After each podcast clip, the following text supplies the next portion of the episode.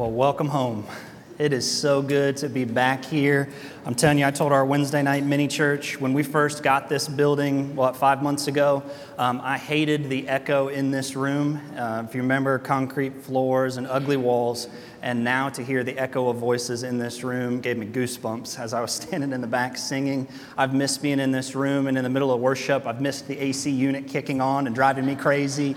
I've missed being in the middle of preaching in here and trucks drive by back here. Like, I've just missed it, and it's good to be back. Uh, also, want to say hi to those that are still tuning in online. We've got several families that are still doing that for a season, and so you're going to hear us say this over and over and over. There's nothing better than being in the room, and so uh, we hope that they will join us soon. If you have a copy of God's Word, we're going to be in Philippians 1 today as we close out this chapter. This is our eighth week in the book of Philippians. We're going to close out chapter 1 finally. A few more chapters to go after this. I also want to remind us, too, um, God did not waste the last 12 weeks.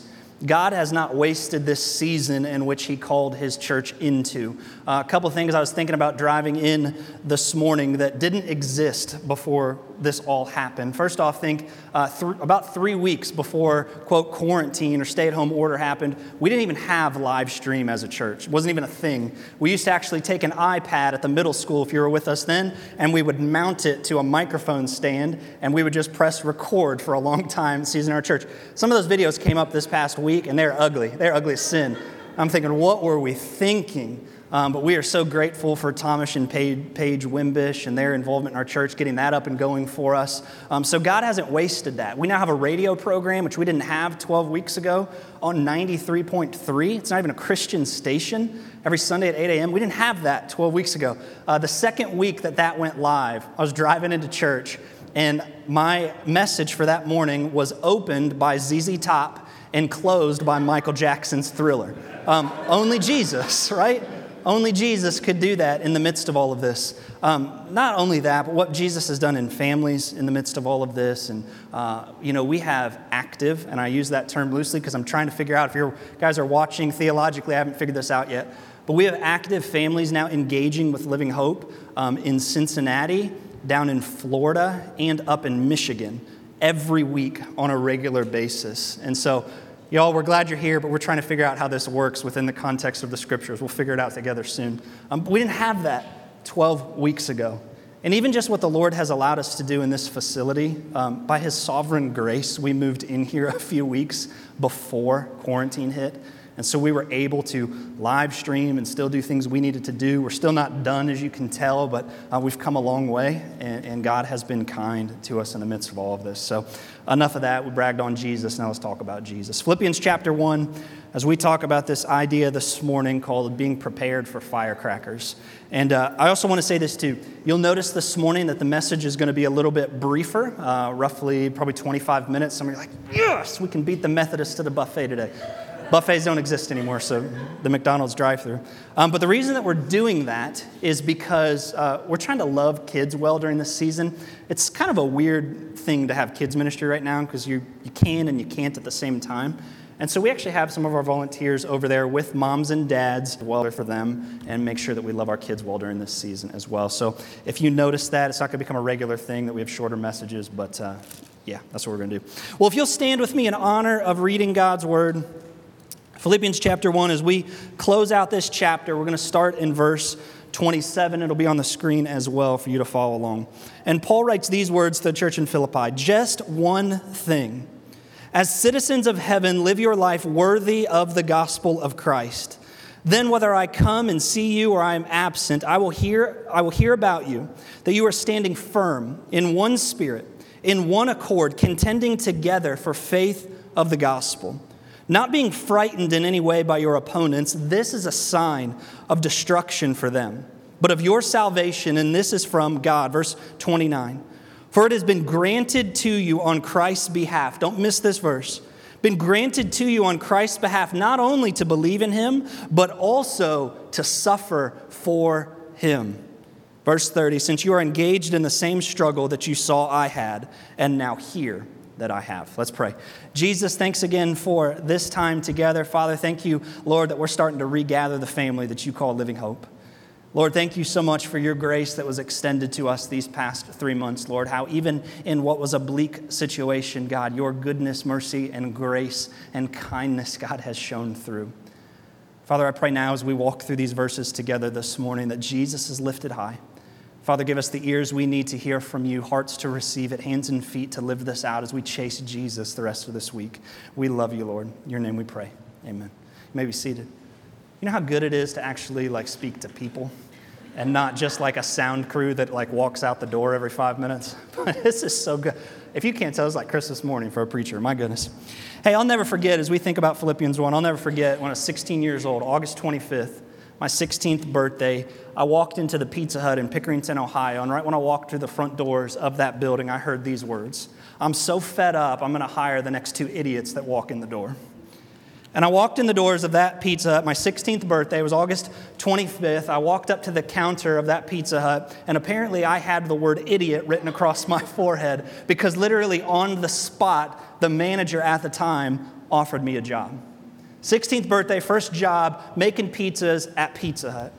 Fast forward two years, just out of God's grace, they offered me an opportunity to be a shift manager at that Pizza Hut. I just turned 18 years old. And I remember getting that opportunity. I was relatively new to the role, but being a young kid in this new opportunity, I, I, I, really took it seriously. I wanted to do a good job because at the time, being 18 years old, I was considering maybe just making Pizza Hut a career.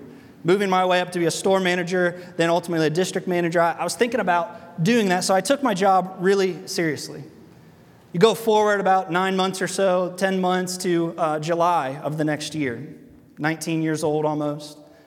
We were a few weeks away from the 4th of July, and then at that time, one of my employees showed up on a Friday evening with a bag of firecrackers. I'll never forget this.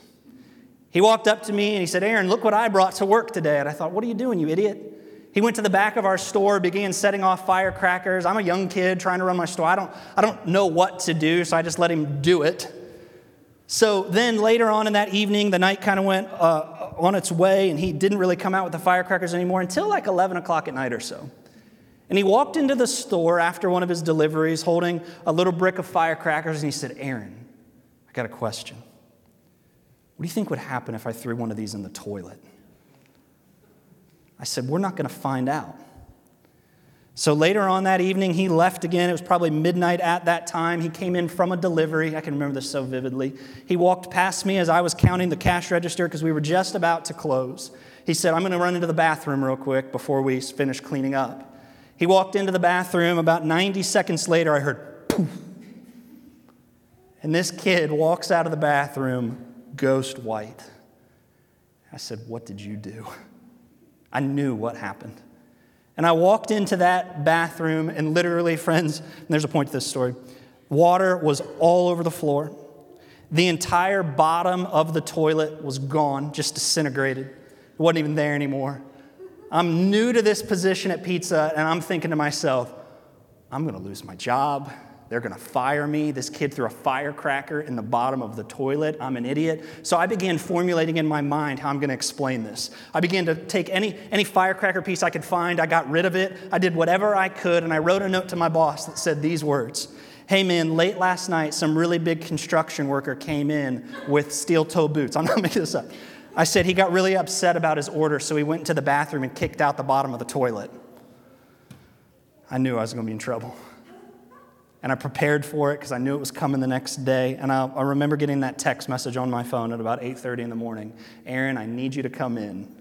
Something's happened to the toilet, and I found firecracker pieces. You see, here's, here's what's interesting, and I didn't get fired in case you're wondering, but I did get in a heck load of trouble. Here's what's interesting about that story. I've been thinking about that this week, and really any situation in which we know trouble is on the horizon.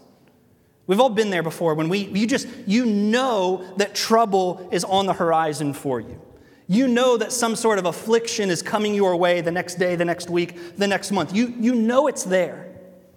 And we have this ability when we know those things are coming where we can prepare for them. And you notice how you respond differently to trouble or affliction or suffering when you prepare for it? it you're able to endure it a little bit more. Rather than those scenarios where suffering, trouble, or affliction sneaks up on you and you're just not prepared, You get that phone call, that relationship falls apart, you lose the job, and you weren't expecting it, and what it does to your soul. But when you know it's coming, and you're prepared for how you're going to respond when trouble does come, when suffering makes its way into your life, when affliction knocks at your door, you thought to yourself, you know what? I've already prepared for this, so I'm able to endure whatever comes my way. That's where Paul leaves us here at the end of chapter 1. Our eighth week in this journey, Paul, if you remember from the first few weeks, he is stuck in a Roman house arrest, Roman jail, we could call it. Paul's chained to this Roman guard. God has given him favor where Paul is still able to write letters. He's still able to minister the gospel to people. He's still able to do all of these things. And as Paul closes out this chapter with these last few verses in chapter 1, he encourages these Philippians believers and us to expect trouble, expect suffering, expect affliction as you choose to walk with Jesus in our world. I mean, think about it this way. When you choose to live against the grain of culture, when you choose to swim upstream, you are guaranteed to encounter opposition when it comes to your Christian faith. And hear me this morning. God reminded me of this this week. That's okay. That's part of it. I know in my life, sometimes when I experience that, I look up to God and go, What are you doing? And God goes, No, no, no. This is part of the journey, this is part of the process. Paul calls this in verse 27, if you want to look at that verse with me again. Paul calls this choosing to live for Jesus. He calls it living a life worthy of the gospel. Living a life worthy of the gospel of Jesus. What does that really look like? Here's a couple thoughts I wrote down I think are important. It means we don't just say we believe something about the gospel and the word of God, but we actually make our lives line up with it. It means our walk is going to match the talk. We've all heard that phrase before, it's a lost art. It means what we preach and what we speak, we actually choose to live out in our day to day life. And look at what Paul says in verse 28. When you do that, do not be frightened, do not be frightened by your opponents. There will be people that do not like what you stand for, the way you choose to live, and that's okay. Paul says, prepare for it. Because when you prepare for opposition, it makes it easier to ultimately endure. I want to give us three little principles that Paul gives us in these few verses um, that help us endure opposition preparation for opposition, preparation for affliction as we choose to live out our faith and walk with Jesus. Real quick, three things. First one is this, verse 27. Paul tells us to stand firm. Stand firm. Look at what he says in verse 27. About halfway through, he says, I will hear about you. He's talking to this church in Philippi. I'm going to hear about you, because remember, he's in Roman jail. I'm going to hear about you that you are standing firm. That's a pretty neat word in the Greek where uh, it's actually a word that means to take up your post. That God has given you an assignment and you step into that assignment in a moment. You'll notice this. I learned this from a pastor a few weeks ago when we started uh, the quarantine thing. I, I, felt like God had just called us to a unique season for me personally, uh, preaching the gospel from this platform. And I, I didn't like doing it to a camera. the whole time. But I knew that's what God has called me to. And you'll notice on Sundays, one thing that I typically do, and I learned this from another pastor, is right before I preach, typically I'll stand a couple feet behind this pulpit, and right when I'm about to speak and greet you, I'll step into my post. Because this is where God has called me to be in this moment. It's the word that Paul chose to use here. He says, I want you to take up your post. What's interesting about that word as well is it's in the perfect tense in the Greek which means it's a one time decision that then informs everything else moving forward. I've taken up my post, and now that decision, that post I've taken up, informs everything else that I now do as a follower of Jesus. I made a decision, and that decision informs everything. What does he tell them to stand firm on? Look at the end of verse 27. I'm going to hear about you that you're standing firm in one spirit, one accord, contending together. We're going to talk about that in a few minutes. For what? The faith of the gospel. The faith of the gospel. When Jesus calls us to stand firm, we're called to stand firm in the gospel. Whereas Jesus followers, we've made the determination that I'm going to take up my post. I'm going to fully believe that this book is complete, it is perfect, it is true. What it says is 100% of the true, 100% of the time, no matter what. And Paul says, Christians, Philippians, I need you to determine that in your heart and then be immovable. Once you make that determination, you let that truth inform every other area of your life. When opposition comes your way, verse 28, because it will, be immovable in the truth of God's word. When culture says this, but the Bible says this, we're called to be immovable from here. When people press against our faith, man, it's gonna happen. Paul says you have to be immovable. Take up your post. People are gonna say that's just an old book written by a bunch of guys who are now dead. You know what we say? No, that's the word of God, and I'm immovable on that. People are going to say, no, no, no, it's irrelevant. It doesn't actually coincide with the way that we think, right? We're progressive in our thinking. No, no, no, no, no. This book is timeless, and I'm going to be immovable in that truth. You can tell I haven't preached to actual people here in a while. My goodness. Listen, we got to make that determination in our hearts and then let that inform every other decision that I make. Because let's be honest, I'm talking to myself here. Christians, we're too wishy washy in our beliefs, aren't we? Aren't we? We are often so wishy washy in what we say. We know what the book says. We're like, yeah, yeah, but I'm actually going to do this instead. God's got a grace and forgiveness, so I can. It'll be okay. What Paul say in Romans? No, no, no. We don't sin so grace can abound. We don't do that. How often are we wishy washy in our faith? Hey, here's another thought I was thinking about. I thought this week, I wrote it in my journal as I was preparing this lesson. Um, I don't really experience a lot of opposition in my faith very often. Probably much, much like you. We just don't really experience much opposition, maybe. It's not something I feel like I have to maybe deal with all the time. Let me give you this convicting thought that the Lord gave me. If you're a note taker, I want you to write this down. What if the reason I rarely experience opposition is because I rarely stand on the truth that this is really the Word of God? What if the reason we don't actually experience opposition in our Christian faith is because we have not really chosen to actually take up our post on the truth of this book? We're willing to stand in the background. We're willing to, to, to concede on some things because we don't want to offend anybody. I get it. Me too. Rather than do that, we're like, ah, I don't really want to engage. It, it's okay. It's okay. Maybe the reason that we don't experience opposition is because we haven't really taken a stand on the truth of the Word of God. Hey, here's a lighthearted example. Here's a lighthearted example because people will oppose what you stand for. Don't miss that. I want you to go today and I want you to get on your Facebook page or your Instagram or Twitter, whatever you have. Because, listen, when you take a stand for something, you're going to be met with opposition. It's going to happen. So I want you to go on your Facebook page. I want you to write these words Walmart is better than Meijer okay? Give it 15 minutes, and people will show up to your page and explain to you why you are wrong. You do it with anything. Take a stand for anything. Opposition will come. Maybe the reason that I don't experience opposition in my Christian faith is because I haven't really taken a stand on the Word of God. I am reminded to. Then we'll go to our second point.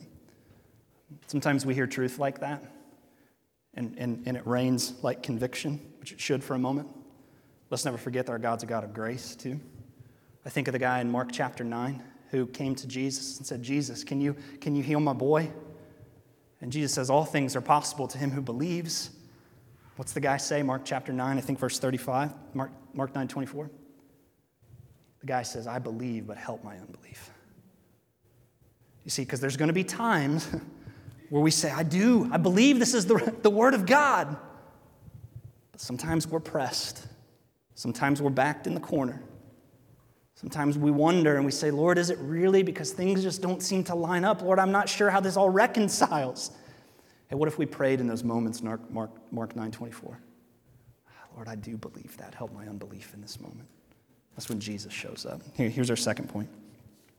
Principle of preparation. When opposition and trouble come, what do we need to do? Second one is this be united. Be united. Look at the end of verse 27. Paul says, standing firm in one spirit. There's our, our standing firm. But what's he going on to say? One spirit, one accord, contending together for the faith of the gospel. Paul's next encouragement to us when opposition, suffering, affliction, all of those things come in your life, what do you need to do to be prepared? He says you have to be united. You take a strong stance on the Word of God, but what else? You do that together in community. Did you know Christianity was never meant to be a solo sport? It's a team effort. Your faith is personal, but not private. We live out Jesus together. If anybody tells you I can follow Jesus without a church, they have a very confused theology. That's not true. We need the community of believers as we chase Jesus together, and part of the reason is because when opposition comes our way, we got to link arms in arms with our brothers and sisters. Two words Paul uses one spirit, one accord. One spirit is actually a reference to our hearts, it means our hearts are linked together. One accord is a reference to our minds. It means that, that the way we think, we think together. We think the same, moving in the same direction towards a common mission. How do we find that? We find that in a local church where our hearts are knit together, our minds are knit together, and we are interlinked as the body of Christ, like Paul talks about in 1 Corinthians. We need each other. Because when my heart is linked to yours, that means when I hurt, you hurt with me. When pain comes my way, you hurt with me. I think two weeks ago when I chopped off the front of my thumb, I'm an idiot. I was out here working on some woodworking stuff, and zoop, there it goes.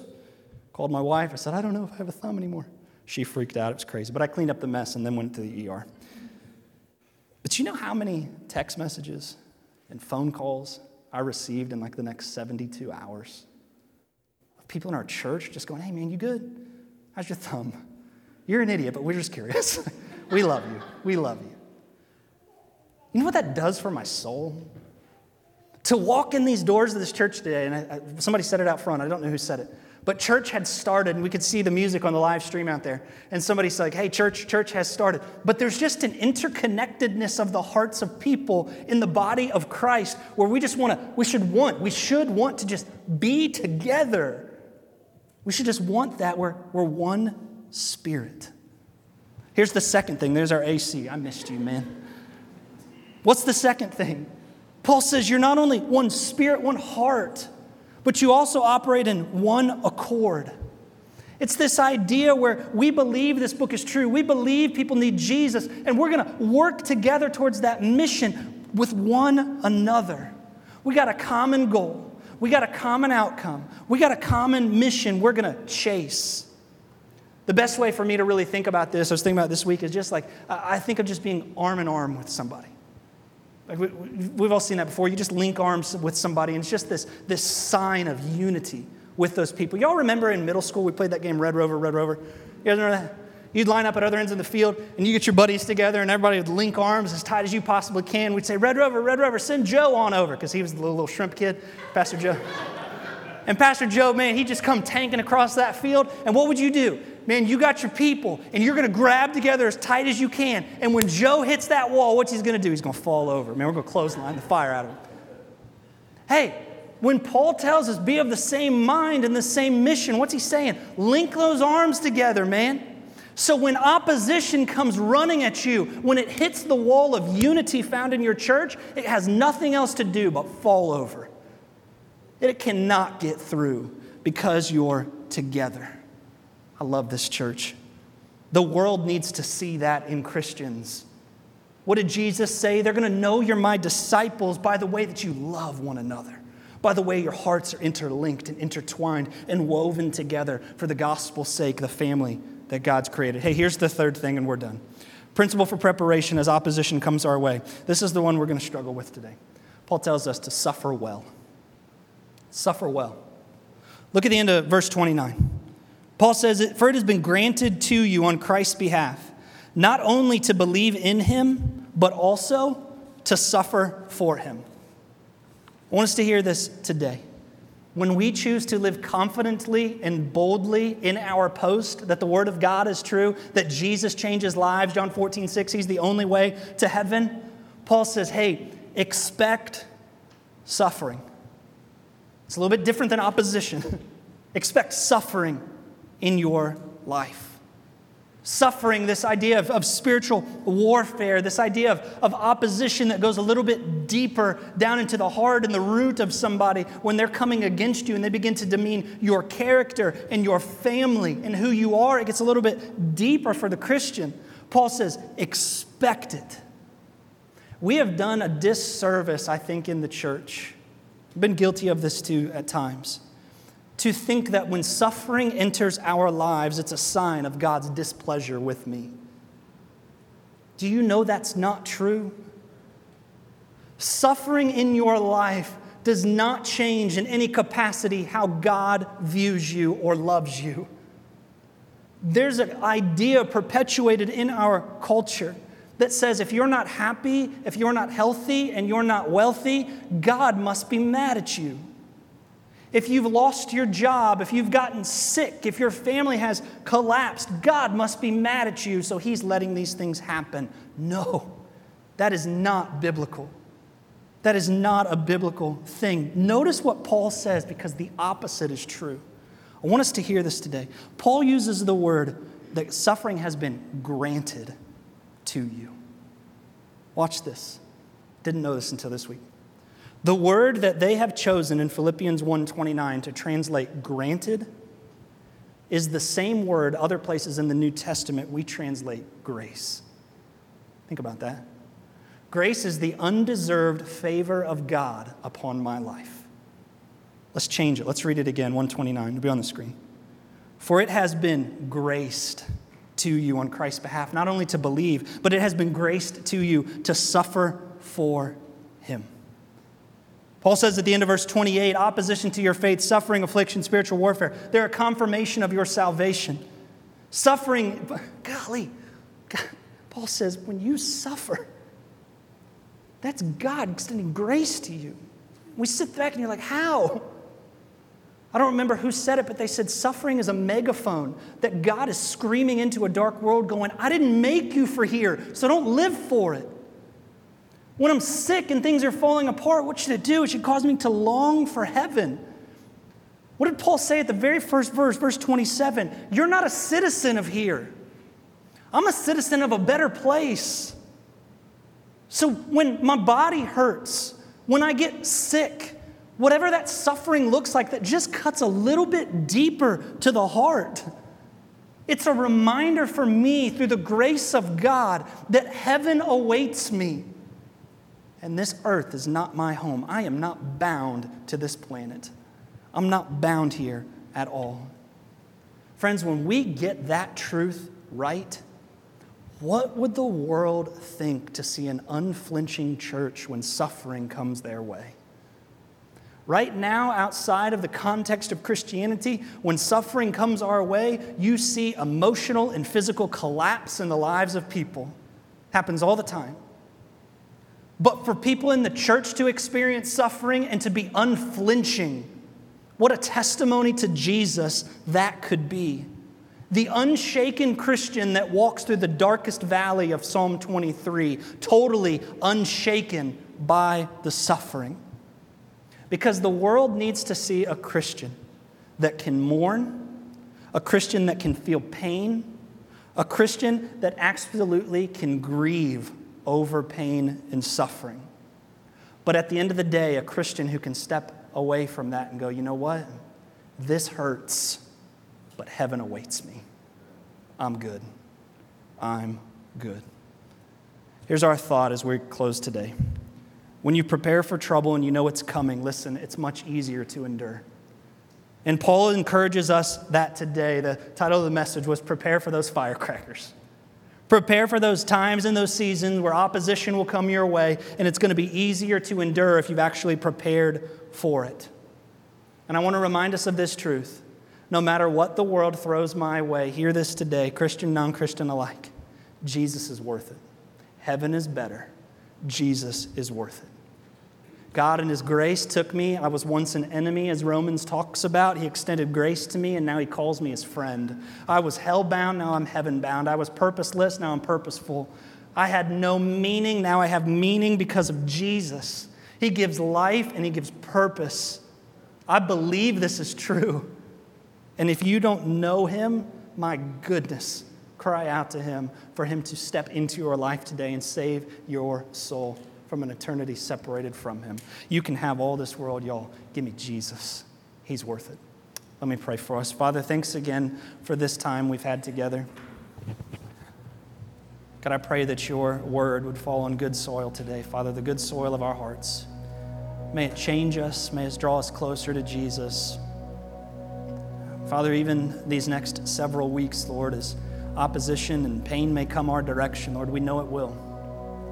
May we be found to be a faithful church that stands on the truth of your word, that we're, we're unified no matter what. And that, Father, when we hurt, we hurt together. Keep our eyes fixated on heaven. We love you, Jesus. In your name we pray.